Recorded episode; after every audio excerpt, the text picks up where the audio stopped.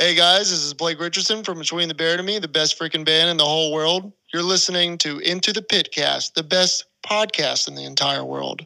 Take it easy. This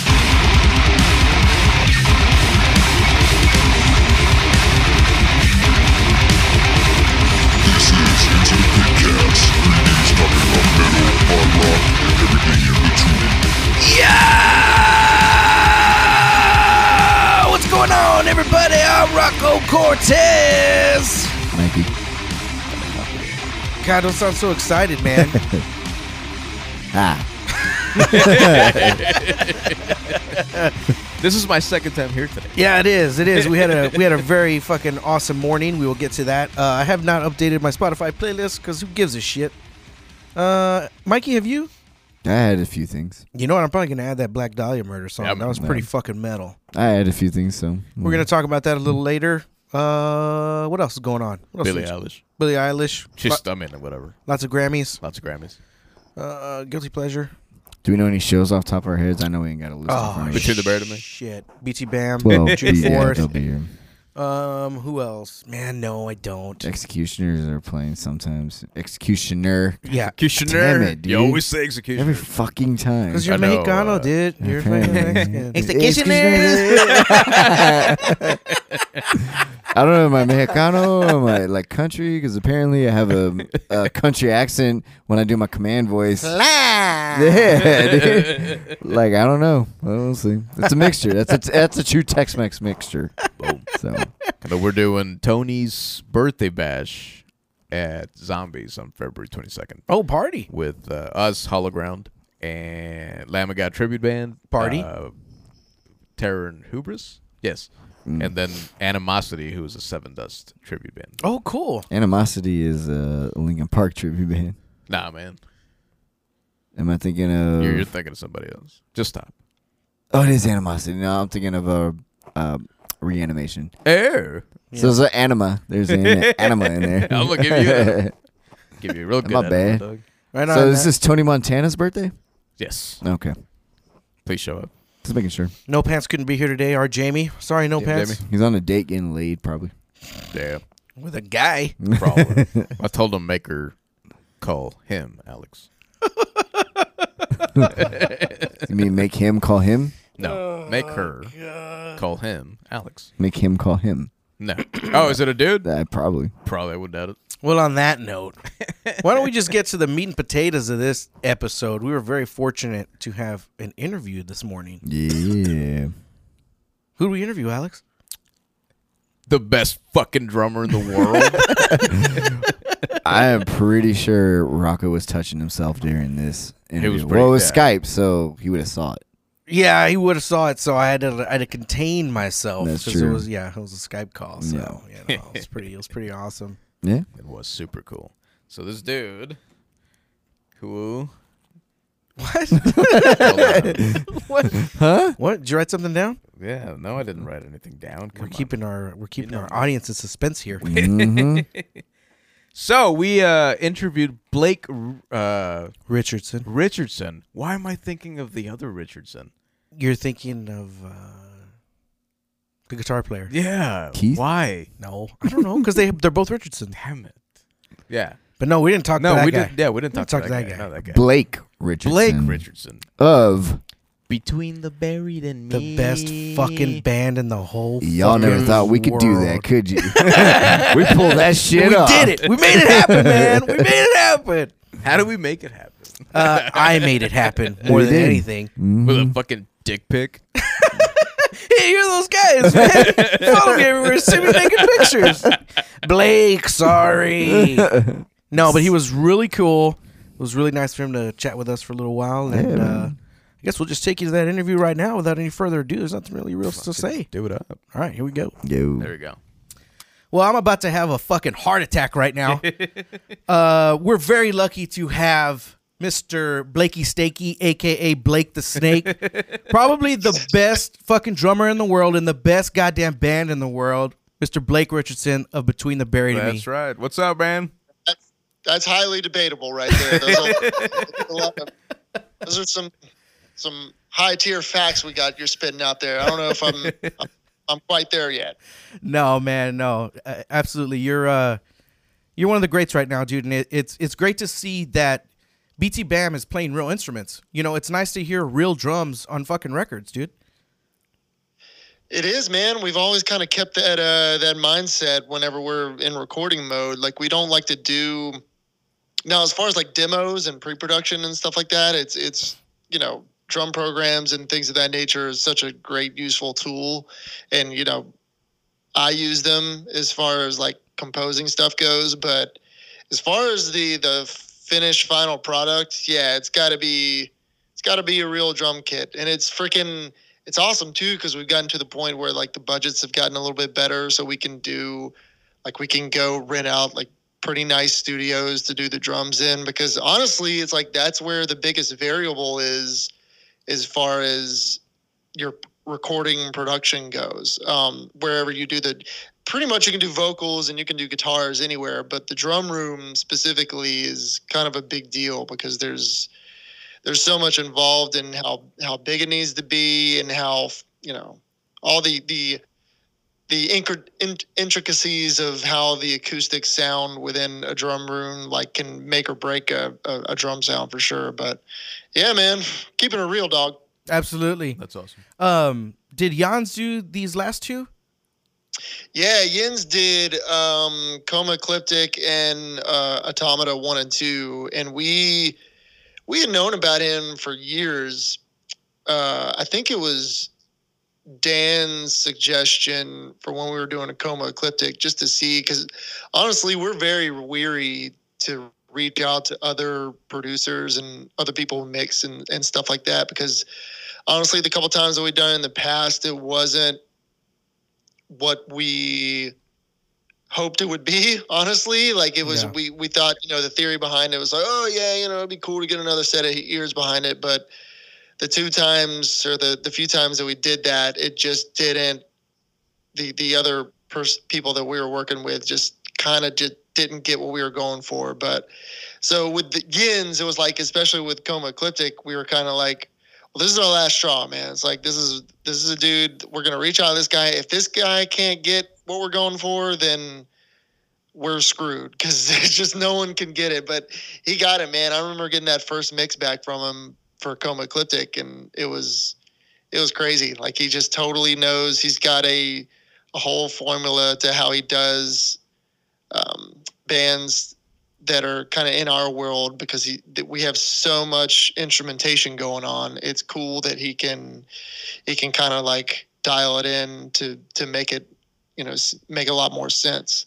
Uh, but as far as recording goes, we'll always record with Jamie. Like he's just the best. Is in as far from a producing standpoint, he's um, he's just the man. Like he's he's for one thing, he lives like ten minutes down the road from me, so that's awesome. But he, uh, but yeah, he's just an incredible dude to work with, man. He's he's like a we treat him like a, a six member pretty much. Yeah, That's that's you talking about uh, Jamie King and uh, Jens Bogren. Uh, I saw Jens Bogren. Um, I saw the uh, the Nail mix with uh, with Jamie King. I didn't get to watch it with Jans, but um, but yeah, Jamie, God, just the way he uh, like approaches things with EQ, like blew my mind. Like he uh, he started just doing everything with EQ, like just going track by track with just EQ. And when he would when he'd bypass everything, it was like, holy shit, man! It's like that's just EQ. You know, he's not compressing. He's not, you know, doing all these crazy tips and tricks. You know, it was it's just he's he's incredible. He's incredible, and so is Jens because because Coma, Freaky. yeah, Coma, He's like he's got such an ear for that sort of stuff. yeah, Coma Ecliptic is by far my my favorite album. It, it's it's incredible, Oh, dude. That's awesome. Yeah, man, it's it's untouchable, dude. It's a masterpiece. Dude, thank you. That's freaking. You're you're in a weird percentile because there's people that like that. That's their record. Like colors, it's colors for some people, and then there's like a a rare percentile of people that are like coma. Coma's my one, dude. That's my BT Bam record. That's that's cool to hear though, man. That's that's awesome. Yeah, my, man. mine would be Alaska. That would be Yeah, my yeah. you, That would, my BT Bam record would definitely be Alaska. That, but uh, we, uh, we've been following you guys since the Silent Circus, man. We've heard everything that you guys have put out, and we are huge, huge fans. Actually, our rating system. We should probably talk about our rating system. Oh, for, yeah, for, Blake, for I- Mr. Rocco here. yeah, dude, we have a we have a rating system. Every week we uh, we review a song or an album, and uh, we do one to ten jalapenos because we're Mexican. And uh, and uh, ten jalapenos is BT Bam, dude. Uh, BT Bam's untouchable. Number Dude. number nine, nine jalapenos, Dream Theater, All right, all right, yeah. and then eight jalapenos, Limp Bizkit. I don't know, man. I think Bizkit should be a little higher. But that's all good. Don't tell him that, man. yeah, man. So I mean, Metallica could put out an album tomorrow, and the highest they're gonna get seven point nine, dude. Here, man. But dude, I mean, they they got the legacy, dude. They got the Black album. It's like they're they're freaking, you know, Ride the Lightning, everything, anyway, everything pretty much Black album, and then before that, it's like they they could do they could put out whatever, and they still have that legacy of those earlier oh, records. so they're absolutely. fine, man. They're they're chilling. Yeah, but they don't have coma ecliptic, so whatever. hey man, going back on the on the drum talk a little bit, um, since you know a lot of these newer bands seem to really uh, like heavily rely on sampling the drums and that kind of thing. Have you guys ever recorded anything in a full in a band, like a like a room together as a band instead of uh, individual tracks? Oh yeah, like like a straight up live tracking. Yeah, man. How do you feel about that? we did that for the um we've only done it for like a live dvd thing we did that for uh future sequence the parallax 2 thing we, we recorded that live together in a room. Like it you know more or less it was it was just a it was a recital of that record. But i mean honestly like we were so well versed in the material at that point like we probably could have just done a straight up raw live recording of that thing like in the studio had we been able to rehearse the, that stuff as much as we we had before. The only other time but as far as like the finished final product for like an actual release uh i think the first the self-titled bt bam record was live tracked together like everyone i think they did that in jamie's basement like in freaking 2001 or something like that, Wow. or maybe like late 2000. I think they all did that together because he he dug up like those old. He dug up like the the old Pro Tools session of that the other day, and um, it's hilarious. Like you'll solo if you solo out like the bass, you can hear like drums in the background Right, and right. solo out like guitar, you can hear like cymbal bleed and and stuff like that. So it's it's wild, man. Yeah, that's like now we kind of just do it though as in in chunks. Like I'll do drums first, and then um, then we'll kind of go from there. Very cool. hey, dude, are you still uh, recording tracks from memory? Um, so the I I usually do. The only time that I used like this past record that we did, we did Automata, and I used I used an actual um, scratch track for the that had, had guitars on it and, and a little bit of bass and stuff like that. Just because it wasn't necessarily for me, it was more so for when we have the final product, like when they're recording their guitar and stuff like that, and we start adding layers, it just gives them like a reference point because we have so many changes and and so much stuff going on um, that they need to they need to have something to reference. It's like, oh, what was I playing there? It's like, oh, okay, I can solo out that scratch guitar track and go in for that. So honestly, it was more for them. I got it. I'm good. Like I don't need that crap. But um, For real, dude, guitar players suck. we do. We totally suck. suck, dude. Can't stay on time at all. all open one, open one, open one. You know what I mean? It's ridiculous. Dude, no, I freaking what, what Paul and Dusty and Dan do. It's like I don't understand it. It's frick, it's it's insane, man. Yes. Like I don't, I don't know how their their their fingers move like that. It's it's beyond me, dude. How you guys remember all that stuff is beyond a lot of us. So, and we I actually had the opportunity to, to uh, open up for you guys in my old band like ten years ago. Some uh, in Wichita Falls, Texas. Uh, we opened up for you guys and within ruins, and we got the uh, yeah, man. My uh, my guitar player Adrian and I had the chance to see you from the side of the stage, and it was more than a treat to see you perform right there in front of us. You are a freaking monster of a drummer, man. So we just Dude, that's sick. Yeah, That's man. crazy. Like, uh, oh man, yeah, that was Okay, if so, if that was like within the ruins, that was It was like 10. 2010, 2011. No, no, it had to have been 2010. dude, whoo, yeah, that was back in the day. Yeah, That's that's awesome. though, yeah, that man. was that was a killer show, man. heck yeah. Was that great Mr misdirect time? That I believe so. Yep. Yeah, because we let's see, Mr. X came out like 2009. So yeah, we were we were still touring touring off that. Right on. Cool. Well, let's talk about that since Speaking, we, we got yeah, on that. speaking of great misdirect, um, why was it was it remixed and remastered or just remastered? I think uh, no, we we re remixed that too. Jamie uh, Jamie remixed that that bad boy for us. We um we did it because there were certain. I feel like the the original version just had like an overbearing sense of loudness to it. Like it had clarity, you could tell what was going on, and it definitely had like an identity as far as like a mix goes. But there was just little things here and there that we couldn't because of like how far we pushed it in the mix. There was just little nuances that we wanted to kind of bring to light. Um, so we that's that's kind of what we wanted to go for with the remix and stuff like that. But as far as like and then I think he kind of he probably touched a little bit on the on the EQ, the overall EQ for the for the remastering. But yeah, I don't know. I don't know the science behind it, man. I'm a freaking idiot. So just looked it up, dude. Why are y'all touring uh, Great Misdirect now? Uh, because we missed the opportunity to do it last year. Right 'Cause, on. Like 2019 was like the like the 10 year. That would have been perfect because it was it would have been the 10 year thing, and um, we because of like the way that our tour cycle flowed, we just wouldn't be able to fit it in.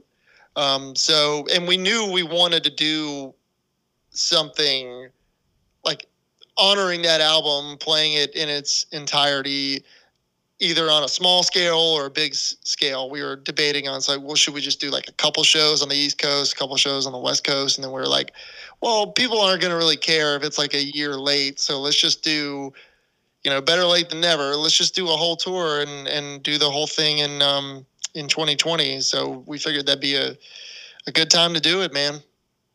Right on. That's cool. When is the the, uh, the Alaska 20 year uh, thing gonna happen? Huh? like 04, 05? Yeah. That's when it came out. One, that's probably I'm probably gonna have to slow that thing down by like twenty percent. Because good God, weird that like when I listen to a lot of that stuff now, it's like that was so fast. Because that was I think we did that to we did that one pretty raw as far as like the drums go. We didn't do it to a click or anything like that. So it was just kind of you know I was I was going for it, man. I Yeah, was just man. I just there and started blasting, dude. I don't really I was I was just trying to go as fast as I possibly could with every single part, but Yeah, but you the- can tell. I mean, that's kind of what's cool about that record is it has it doesn't have this like super structured, rigid flow. Right it. and that's probably why i like it so much man like we talked about earlier i think a lot of people rely on the how polished it sounds everything in the studio nowadays with the you know too much production so that album for me just sounds so raw and real and you can hear it it- even then even if it's not on a click it's so precise to my ears It- it's excellent yeah, it's, it's like it's tight still, Right, But it's, absolutely. it doesn't have like I don't know, it doesn't have that rigidness to it. No, I, I know what you mean. And honestly, it's like it's it's cool that there's I mean, there's bands that are still kind of doing that. Like I'm pretty sure that new that latest car bomb didn't do a click uh, i think either i think he keeps that stuff pretty raw Yeah. um because he's but honestly that stuff's so crazy. I don't know how you could construct like a click track to that anyways like or Exactly. you know to the for that matter um because those those time signatures are so insane but yeah it's cool. Like it, it just you know it works for some bands and for some it doesn't. I think we got into doing having some sort of like click track involved when we started writing for um, colors because we we kind of wanted it there was a lot of the stuff in riffland that was going on as as far as stuff that they were doing with the guitars that they were just barely pushing the limits on how much they could do.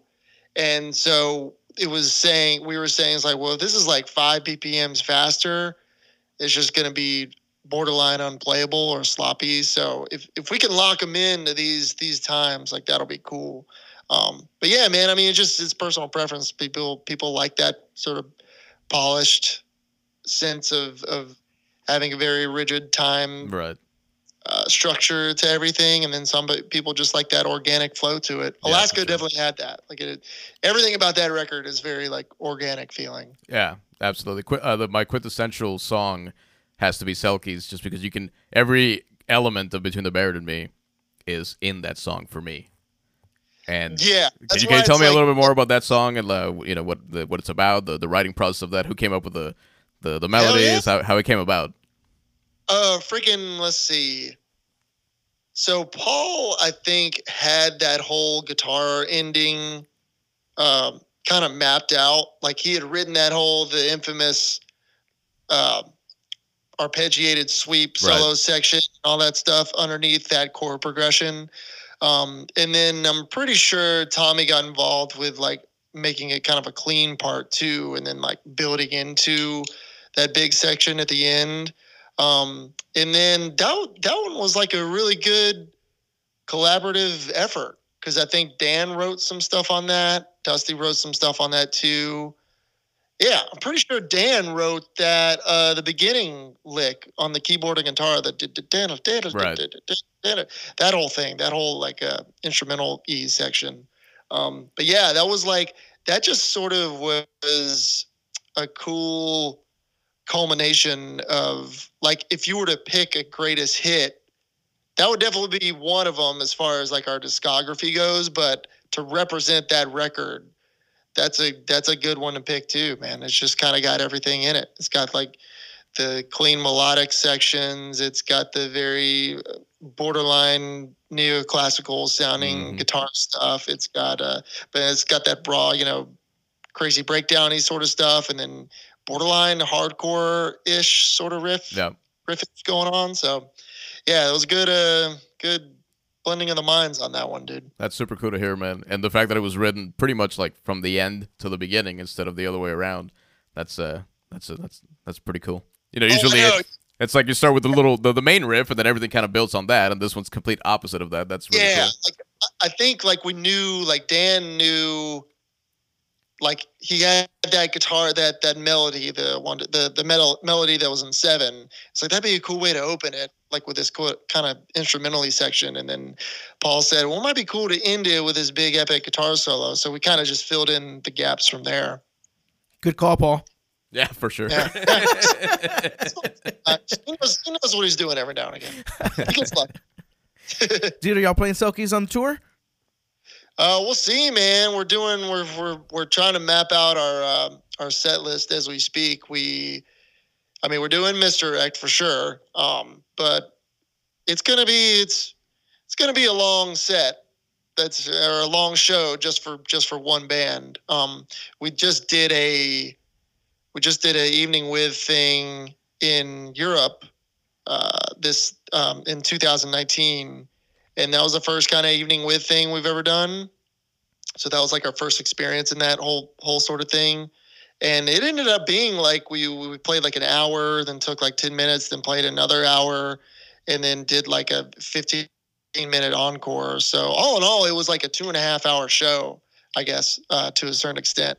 And dude, that first show, I was like, I don't know if I'm gonna be able to do this, man. Like this and then I was like, and then the second show was like, all right, I, I feel a little bit better, but it's still insane. Third show, I was like, oh, I'm feeling pretty good. And then within like a week, I was like, it kind of somewhat became normalized. Um, I mean, it was still, you know, you still, at the end of the day, you're just completely exhausted. But, um, but still, actually, the act of, of doing it, you you managed to to get through it pretty easily. And and the song, it was kind of cool because it it didn't really get boring because the the dynamic of the set was so eclectic like it just had so many ups and downs and had a cool flow to it uh, that it never really got boring so it kind of just you you'll be playing and you realize it's like, oh, we're almost done with like the second set. And it's like that felt like nothing.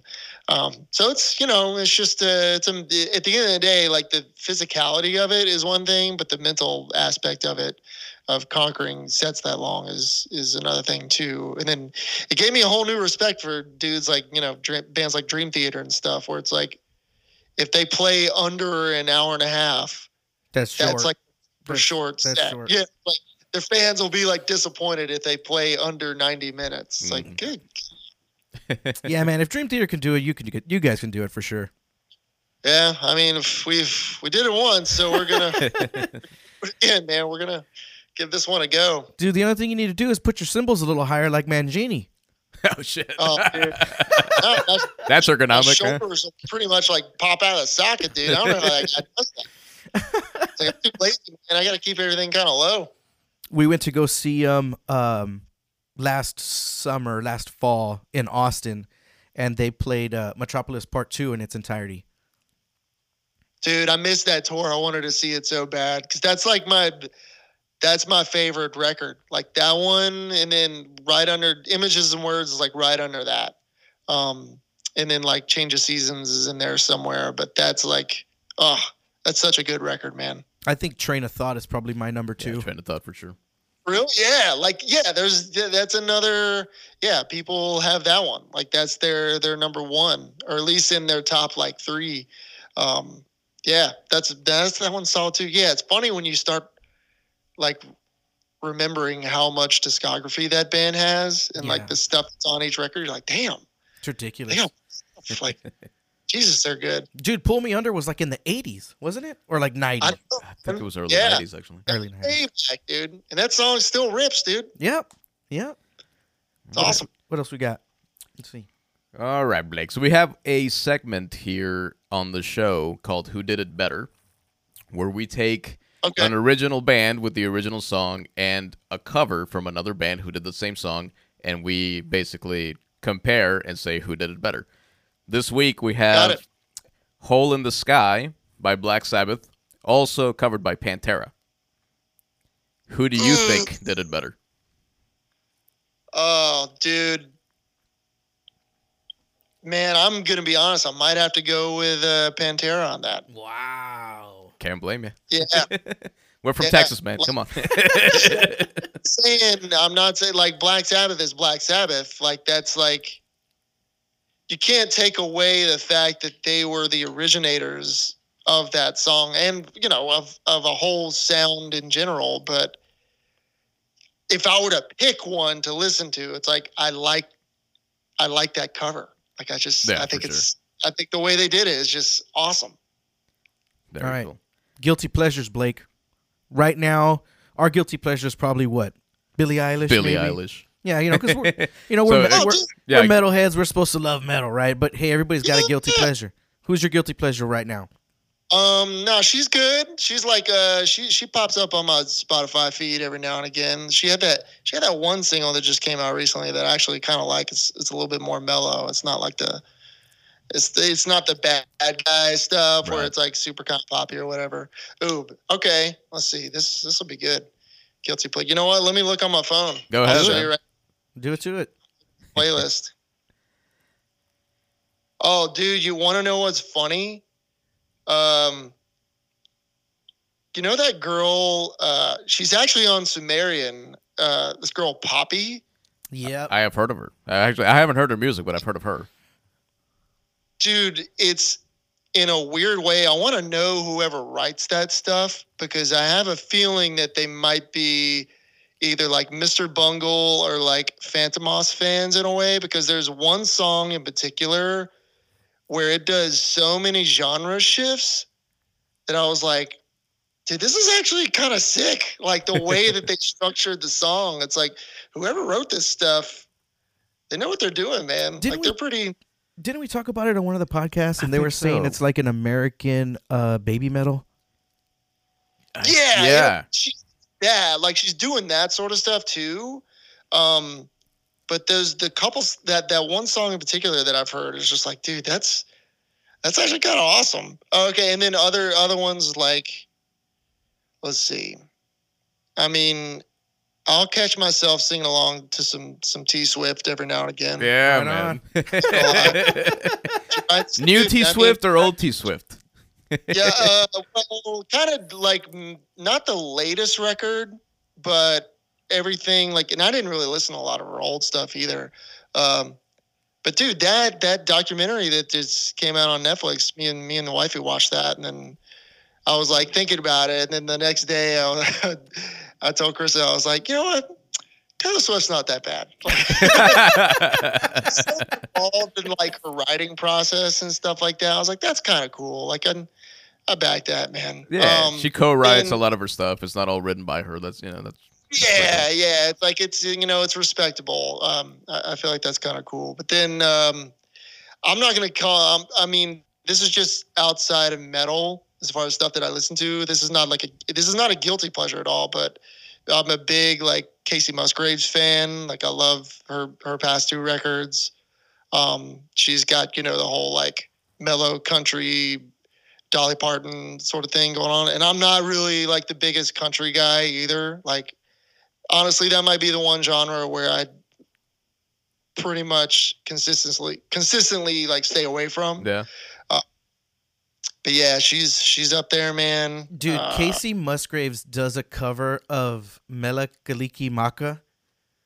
And Oh, I know, her dude, it's awesome. her vocal is like perfect. Like Yeah. it's so good. Like it's breathy. Yeah, they did the whole Christmas album. I was like, that's perfect. Yeah, and like she's singing it so beautifully. It's like she's not even trying, and it's just like sexy, dude. Yeah. Like it's a sexy ass vocal. I'm gonna have to check Yeah. it out. dude we um it was funny because i didn't know about him till like till we played Bonnaroo in 2015 and uh we played the same stage as them she was going on right after us so i was like Killer sitting there, lineup. like, yeah, right.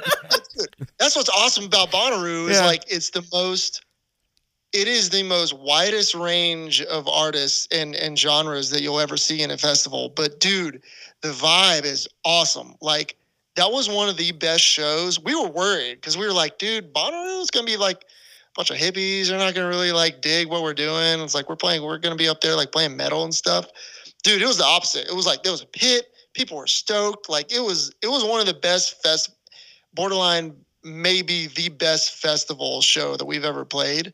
Um, so I was like setting up, and then um, Kacey Musgraves were going on after us. So their drummer was like setting up their stuff, and this this dude Scott, and he came up. He was like, he introduced himself. He was like, "Oh man, you know I'm big. I love colors and like a big BT Bam fan. Blah blah blah." And um, and then we've we've since then established like a cool relationship. So we'll I'll, I'll catch him out on the road every now and again. And um, I was like, oh, cool. And we found out in conversation, like we shared a lot of uh, degrees of separation as far as like friends that we knew. And um, and I was like, oh, cool, man. Who are you playing for? It's like, I play for this girl, Kacey Musgraves. It's like kind of chill, mellow, Dolly Parton esque sort of uh, country stuff. I was like, cool, I'll come check it out. And uh, we played, and then there was like a break for an hour, and then they went went and played, and we got to, we went to go get something to eat, catering and stuff like this. Like, let's go check out that Kacey Musgraves girl. And dude, her the tent was packed. Like the the her show, like the set was like there was people out to the edge of that tent because this was like right as she was kind of sort of blowing up.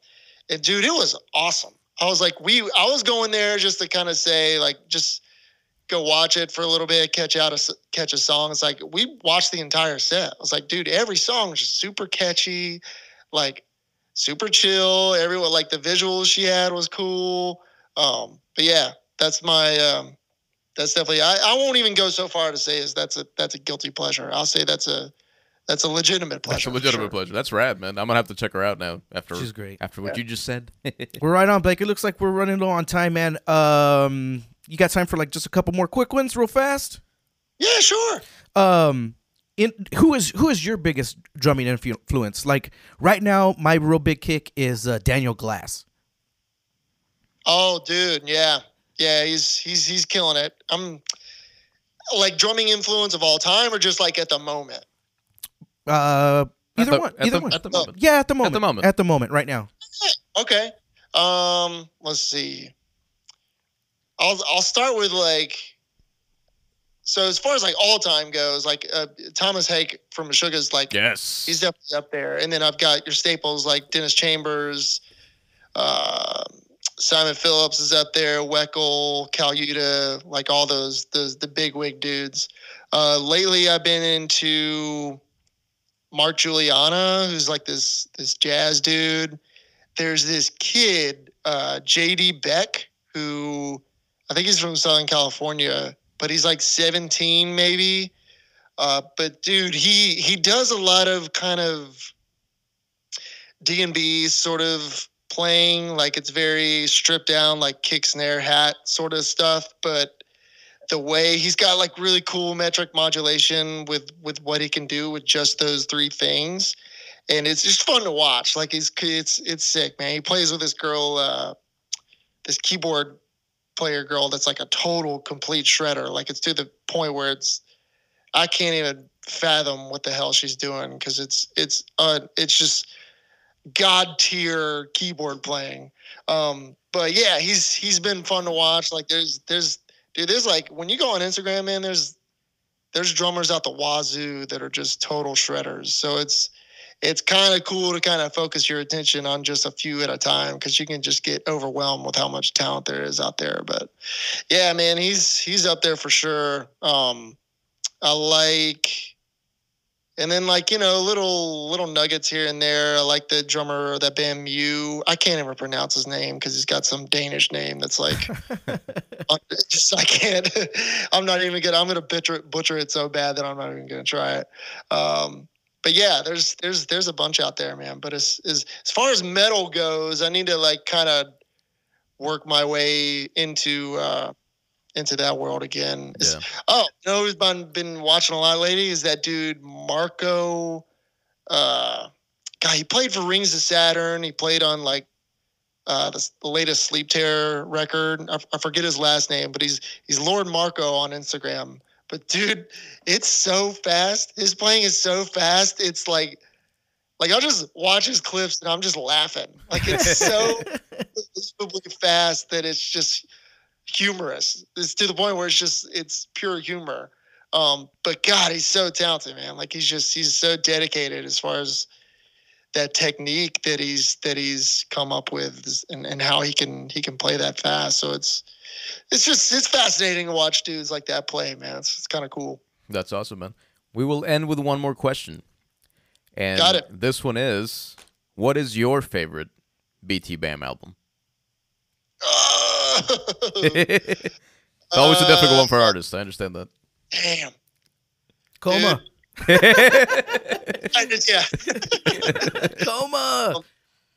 dude as far as like a i love everything that we've done like i'm proud of of everything that we've put out uh and there's definitely things that um like stand out on each record that i'm always a big fan of but as far as an entirety goes i think my personal favorite is is probably parallax 2 Parallax 2. Oh yeah. yeah, like that, the way that that was structured, the way it flowed, um, just as far as an album goes, like I was, that one's probably, yeah, I, I feel pretty confident saying that's my personal favorite for sure. Right on. Badass Blake. Hey, do you mind just hanging on a couple quick minutes after we stop pressing record? Yeah, sure. All right, Blake. We uh we really appreciate you taking the time, man. Um, it's truly an honor having you on Absolutely. our on our little podcast. Yeah, man. Thanks so much for doing this. We really appreciate you. Of course, man. Thank you for having me. We look forward to seeing you in San Antonio June fourth. June 4th. Yeah, June we will be there. Yep. Got my tickets Sweet. already, man. In hand. Heck yeah, dude. We'll be hanging. All right, Blake. Thanks so much, man. All right, brother. Okay, good night. That's it. How do you top that? Yeah, it's pretty hard to. How do you top it?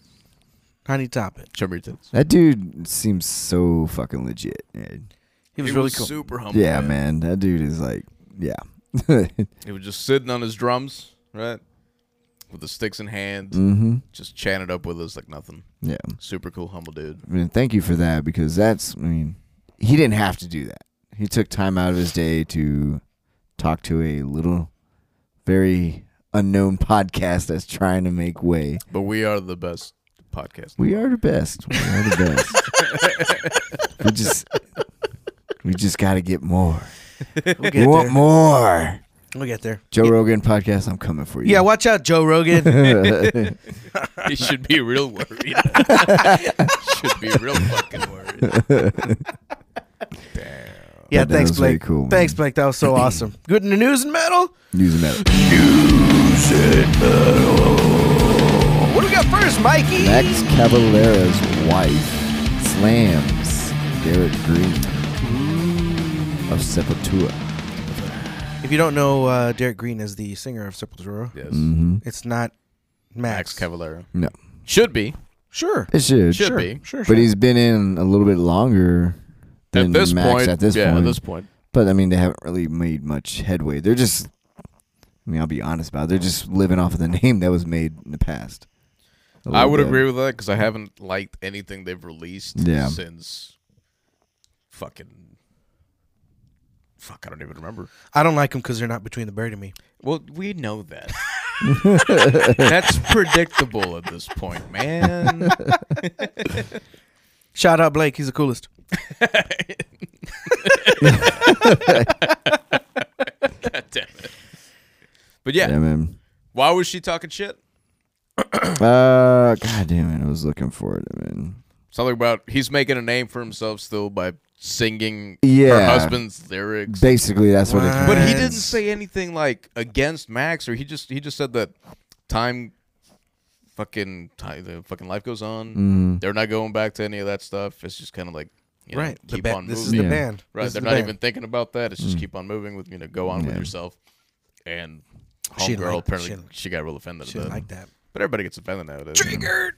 Yeah, so that's that's where I'm torn. And the fact is, I like I said, I already agreed that it's he's kind of they're just living off the name that Sepultura made back in the day. But at the same time, you got to make money, man. I mean, I got to get paid.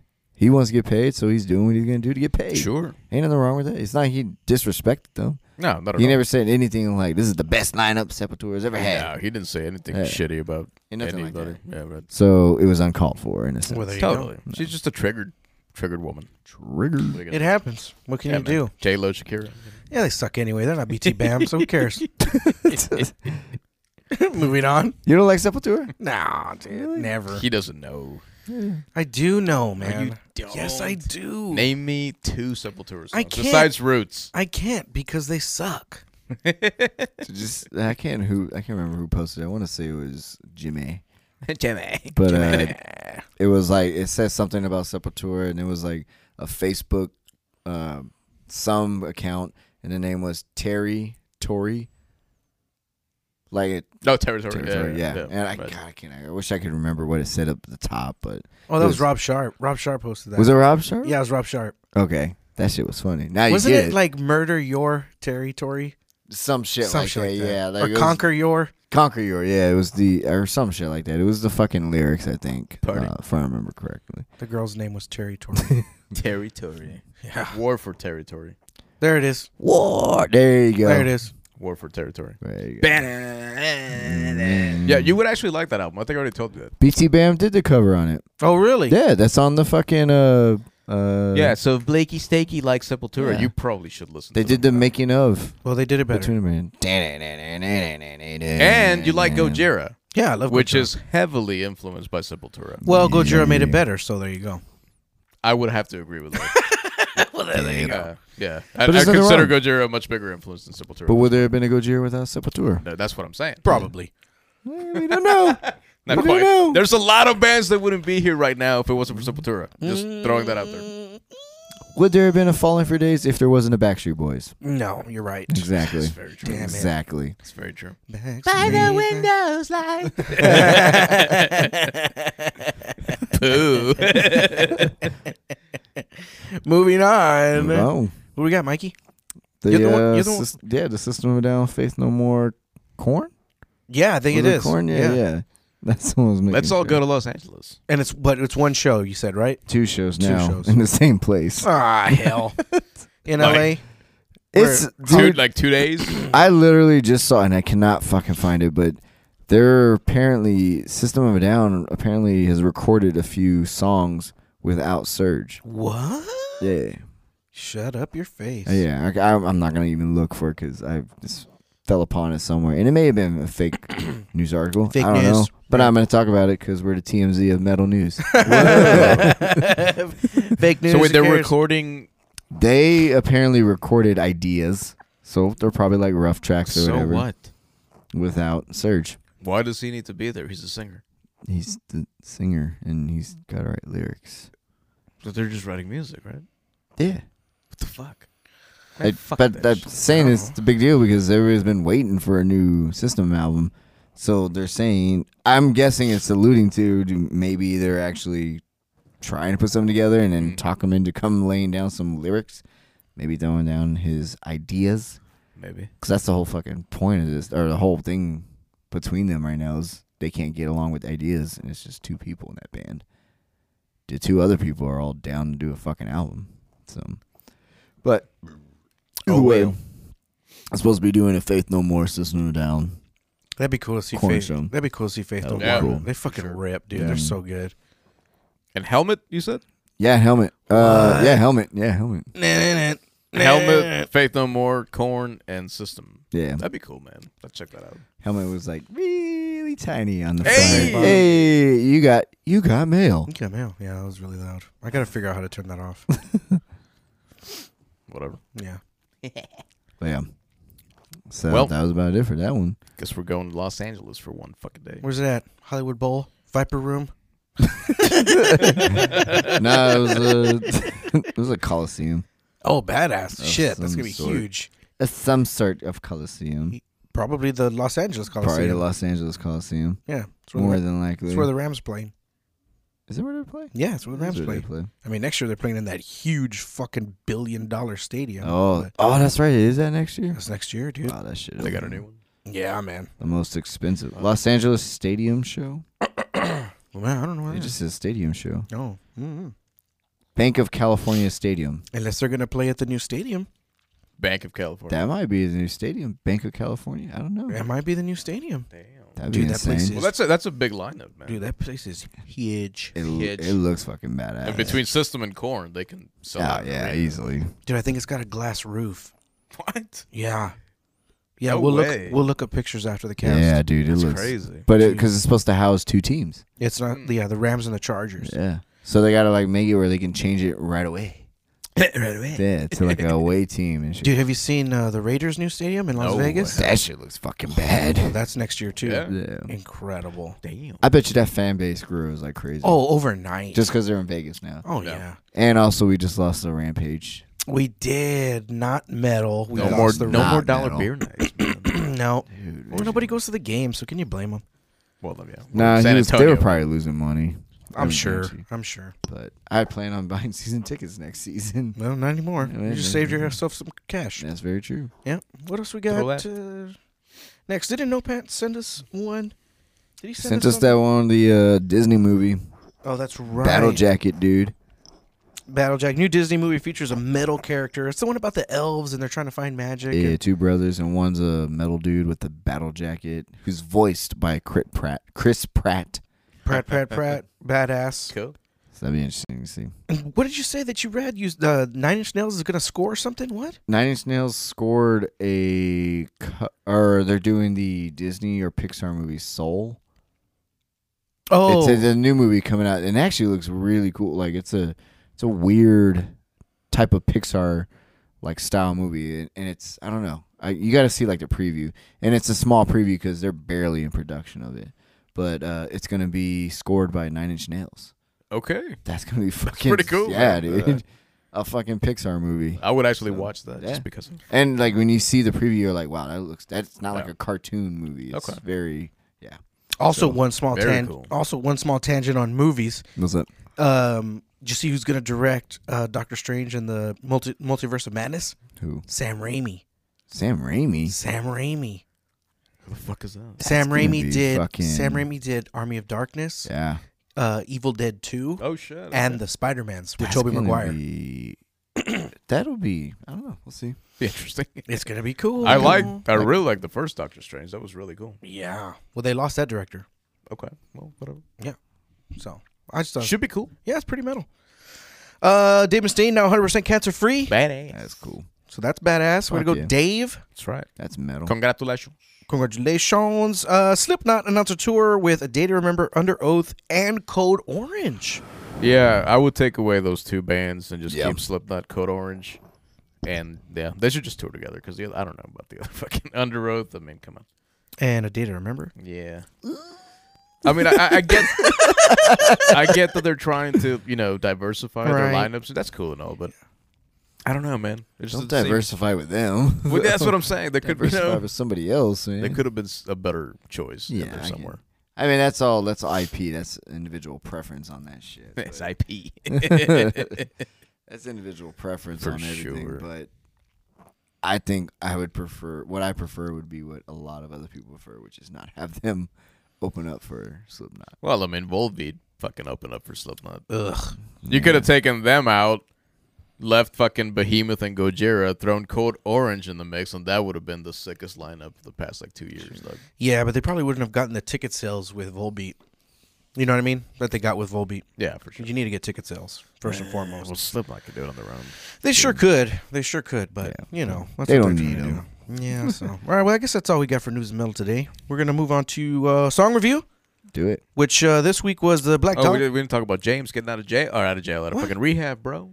Oh, I didn't know about that. Yeah, Yeah, he's been He's finally out. Did his first uh, public appearance at a car show. Mm. He donated or some shit like uh, a few of his cars to a collection, Holy shit. and that's when he made his first appearance public. Uh huh. And uh, yeah, he's back in the mix. Everything's good. He looks happy. He looks clean. Right on. Cut his hair. Looks nice and happy again, smiley and all that shit. So Excellent. because the last few like live footage uh, songs they were putting up on YouTube, he looked like there was something wrong with him. Yeah. And uh, He was getting even the S and M too, you could tell like there was like yeah, a he's sadness. getting back into it again. Yeah, But that's what made it more powerful. it really did, man. I can't wait for that DVD to come out. Yeah, Dude, for real. dude, it's fucking awesome. Yeah, yeah, we need to watch it. Yeah, when it comes out, we'll When bring it here. it comes to be, Yeah, man. when it comes to be, here, Also, that yeah. fucking bass solo again, dude. Yeah, that dude. shit was sick. Hell yeah, we're all gonna sit here. Sick. When it comes to be, yeah. We're gonna drink beer. We're gonna fucking snort cocaine. Ooh. Party. We're gonna watch S and M too. yeah. It's gonna be great. Yeah, It'll yeah. be glorious. Who's gonna buy the cocaine? Me. The Alex. cocaine? Yeah, he's the only one who knows where The to get it. cocaine. I think I want some of that cocaine. so yeah, James is at a rehab, and doing good. So Party. So song review. let's do it. Song review. We listened to uh, Black Dahlia. Uh, what was the song called? Fuck. Verminous. Verminous. Uh, who wants to go first? Mikey. Mikey, go first. The Black Dahlia. I go first? Verminous. Do it. Give it to me. Jalapenos. How many? I'm a huge Black Dahlia fan, so I'm gonna give it seven point five. Man, high praise. high, high praise. High Yeah. praise. I give Super it. high I give it praise. seven point five. Praise. Uh, I I talked about it already with y'all for a little bit, but so the podcast listeners could hear. The pit If you liked, to hear it, man. Yeah, if if you liked uh, miasma or just the old school, simple, nothing much to it, um, but death metal, then yeah, what the fuck? no, nothing much to it. Like nothing, literally, nothing much to that song. yeah, nothing. But like that's how they used to be. They're Oh. not. They're not trying to add all these crazy things to it. There was no like samples or. Oh, okay, and- okay, okay. You know what I'm saying? Yeah, I Like, there's it. no I got it. samples. That was super technical. I mean, Yeah, it was. yeah. Not any worse, not any better. Just classic Black Yeah, Dahlia. just cla- I mean, well, because when I s- all right, when I say like back to the old Black Dahlia, like the old Black Dahlia was still technical in a Yeah. sense. The production just wasn't there, Mhm. and that's like what they're doing. Like they're just going back to the old Black Dahlia. They just got better production, Sure. and that I mean, I've I've always loved Black Dahlia Murder. I probably always will, and they always will be the the band that I think we had talked about it before. Like they don't have to change who they are because they're in a sense they're like Cannibal Corpse, that those types of bands, and they're just gonna be death metal and they will be good with playing small venues, some bigger venues here and there for the rest of their lives. But they're gonna go down in metal history for Oh, yeah. sure because they'll they're I mean they've lasted this long on that sound. That album's gonna sell, especially now they got a Dungeons and Dragons fucking expansion. the only reason for I'm getting it, pre-order. so, but um, No, There's much nothing more- that D&D. nothing more metal than D and D, dude. D and D, bro. There's not. I mean, you just write D. a lot of metal songs off of D and D. I'm sure. Mm, Yep. Uh, but yeah, I guess seven point five. I like it. very cool. Rocco? Um, for me, it was a solid six point three. That's pretty generous. Of. It is. They're not BT Bam. You know, Well, who is? nobody. Right. Nobody fucking is. That's. Nobody. Especially after today. I really, I really liked it. We fucking blasted it right here before we started hitting record, and it's just really fucking good. yeah. It's really fucking good. I don't mind the the uh, the sample drums because they they I think they blended it pretty nicely. It it fit. Um, but yeah, super technical. But all the riffs are really memorable. Mm-hmm. The lyrics are kind of funny. So like you know we watched the lyric video, so it's mm. funny to see the fucking Rats and roaches. like to see them crawl. But that's how they like. I mean, that's how they've always been. Is like they're they don't take themselves too seriously. Right. Like the dude has a fucking huge tattoo on his belly that says heartburn. Party. And like I, I mean, if you listen to like or watch videos of him live, he'll like all he really does is he'll talk shit. No, not talk shit. He'll talk with them and joke with them, and like he'll do things like on a count of three, I want everybody here to fart, and like Right. yeah, like just shit like that. Like they're stupid, but they're a death metal band, and it's fucking. They're not. They don't take themselves seriously. Nah. They did a video in a bowling alley one time. Yeah, yeah, Super dude. cool. Fuck yeah, dude. Yeah. Remember what song that was for? Uh, the bowling alley one wasn't that the. That wasn't the comic book one looking. Nah, nah, No, that was, that was- uh, what? That's a good night of a curse or good, whatever. Yeah, good night. Erica. I do not remember the bowling alley one off the top of my head. Oh, whatever. But- Either way, they did. Do They a do video in a videos bowling like that. Yeah. so- yeah. This, is- this- hilarious. yeah, this song was very enjoyable. Very, very enjoyable to listen to, for sure. Yeah. It's not So, Yeah, you'd probably like all their other shit too. Yeah, I'll have to go back and listen to it. For sure, man. We'll throw them nocturnal. What? Mm, what start start with miasma, just so you can start how I started. Right on. Okay. Okay. you know what band I was talking about that I, I think I got them confused with was um was Dillinger Escape Plan. That's who I was getting them confused with. Yeah, very different, man. Very Yeah, different. Very, Very different, different, band. That is an acquired taste for me. Yeah, yeah. Yeah.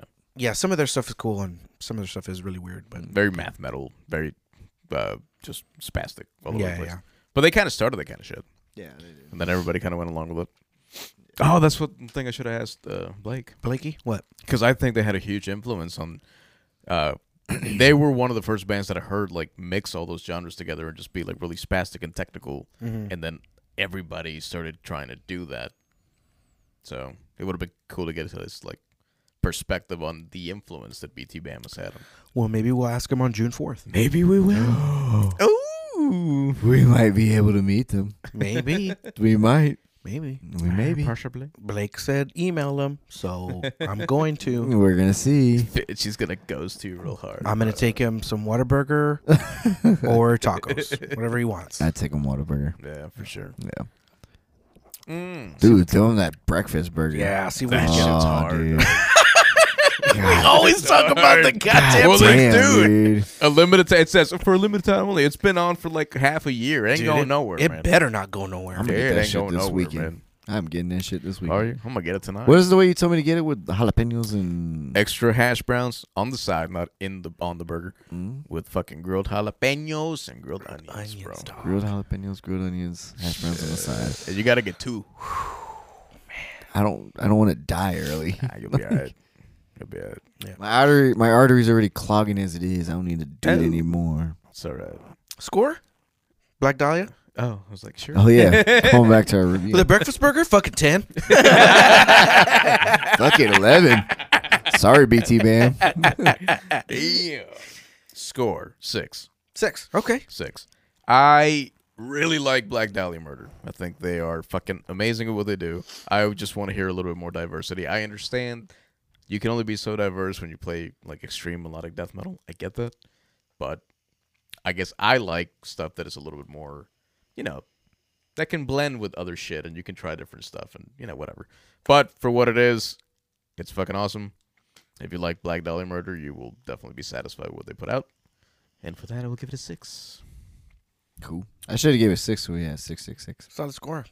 Well, it was a 6.3. That's true. Because it was a little bit better than just a nice, even round score. I got you. You know, I got you.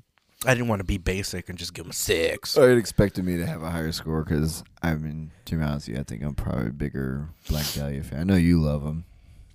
Well, not love. I don't 'em, love know them. I you like them. Really, I really really like 'em. respect what they do. Yeah. They are fantastic But I, I love them, man. I think Black Dahlia is one of my favorite. I love Nocturnal. Nocturnal, yeah. That's where I agree. That's one of the best. And Miasma. My asthma is great too. They just haven't really done more than just that, I guess, for me. Which is fine. There are other good albums, but those two are definitely my favorites. So, what do we got next? Party. Party. Party. All right. Well, we forgot to uh, add this on our story, but uh, this week's Who Did It Better? We had Hole in the Sky by Black Sabbath or Pantera. Uh, as you heard in the interview, What shirt am I wearing? you're wearing a Pantera shirt. There's my Cowboys answer. Hell. There's Alex's answer is Pantera. Boom. Uh, Blakey Stakey also said Pantera. Sure fucking did. Uh, I'm gonna be the oddball and say that I loved Black Sabbath's version much better. When I would when I would listen to that record, I would always skip that song. Yeah. Always. Panteras? Yeah. Oh, okay. Yeah. I don't know what it was. I was just like, mm, no. I didn't like the sound of it. I didn't like the groove and beat. I just like I would always skip it. Yeah. And I forgot about that song until y'all said something and I was like, "Oh, I remember this song. Yeah. It's the song I would always skip." oh, that's the song I'd always skip. It's It's funny. funny. I only know the first five seconds. nope, I don't. It's cool. I had to revisit it too, man. It's been a long time since I've heard that. All I heard was dun dun dun dun. dun. I was like, "Oh yeah, nope, mm-mm. Wow. nope." Black Sabbath. All right. Blackie Sabby. Yep, Blackie Sabby did it better. Mikey. Mikey? It's a tough one, but I'd probably go with more Pantera. Ooh man, I'm the oddball out. Tampora. Well, we didn't put it on the story, so who knows who likes what. We Exactly. throw it up there, So, Phil. oh yeah, yeah, we will. Okay, I'll throw it up after this. Yeah. The episode will go up probably first. We'll see. Or no, you're gonna throw it up it after this one. Oh, I got you. Yeah, yeah. I yeah. got you. I'll, I'll, I'll bounce this tonight too, so we can try to get this up soon for the weekend. Do you like how I found a way how to do it on an app to put a sample? Well, no, what are you talking about? I put a sample of the podcast on uh as a the on the in, on Instagram? yeah. Oh fuck, I totally missed it. I fucking found a way how to do it on the app, and I was like, God damn it, I don't need you anymore, Rocco. Oh, awesome! That's great. yeah, because it's kind of a pain in the ass for me to do it. is it's easier on the phone in a sense that it's you know it's pretty easy to da da da da, all that. It's harder to trim the fucking audio, Uh, like 'cause it's this phone. And you're like, Your microphone went flaccid. I went limp. so yeah, it's like it's harder to trim it. To it. trim the but audio. It's not that bad. I mean, literally. but you know what? Even if you get a chunk, doesn't Instagram trim it for you? No, No. no. You can do an Instagram TV. So the app that I use isn't obviously off of Instagram. Right. It's uh it's some basically some audio like whatever blah blah blah video app and you just you can make it as long as you want. It's just that if you put it on, Instagram, Instagram's going to tell you, "Hey, it's longer than a minute. So do you want to add this to Instagram TV or it's going to cut it off at this point?" Right. That's what I'm saying. It'll cut it off. Yeah, it, well, yeah, it'll cut it off right there. But mine is uh, what I'm saying is like finding a specific point in To cut. Yeah. because the way I do is I have to download it when you send it to me, and then I trim it to whichever section that we were going for. Right. So, and I just do it off of that app, but it makes it a lot nicer because I can do it pretty quickly on that app. What app is this? Sweet. Kind. Kind. King. King, king. Party. Cool. Well, I guess that's all we got for this week. Very much so. Yeah. It was unfortunate that Mikey couldn't be here to uh, bask in the glory of Yeah. Blakey Yeah, man. Stakey. I was working. You missed out, bro. I was working. No Pants was pretty bummed about it too. Well, No Pants is banging a dude right now. so he needs to get over it. I think Yeah, I'm a man. bigger BT Bam fan than uh, Then no, no pants, pants though. for sure. I feel like Yeah. I am, but I don't know. He may be a bigger one now. We'll see. Who knows? uh, he only likes Mastodon and dudes And So, dudes. That's it. Mastodon that and was- dick. I was upset, but it is what it is. It is what it is. I'll probably hopefully I can meet him June fourth. Yeah, Hopefully, June fourth. June fourth, go see BT Bam. We'll be Yeah. there. We'll be there on stage. We'll be there taking it all in. Yeah, hopefully I get to play like tambourine or something. That'd be cool. You're gonna play with his balls. What you gonna play with, boy? Fucking circus song, dude. Cock deep in your mouth. Oh yeah. Well, all right, boys. It was always a pleasure, as always. Uh, Mr. Blake Richardson, thank you so much for Hell taking yeah. the time one more once, once again. That was pretty awesome. Super cool. Super cool. Super cool. That's all we got. We'll see y'all next weekend. Thank you.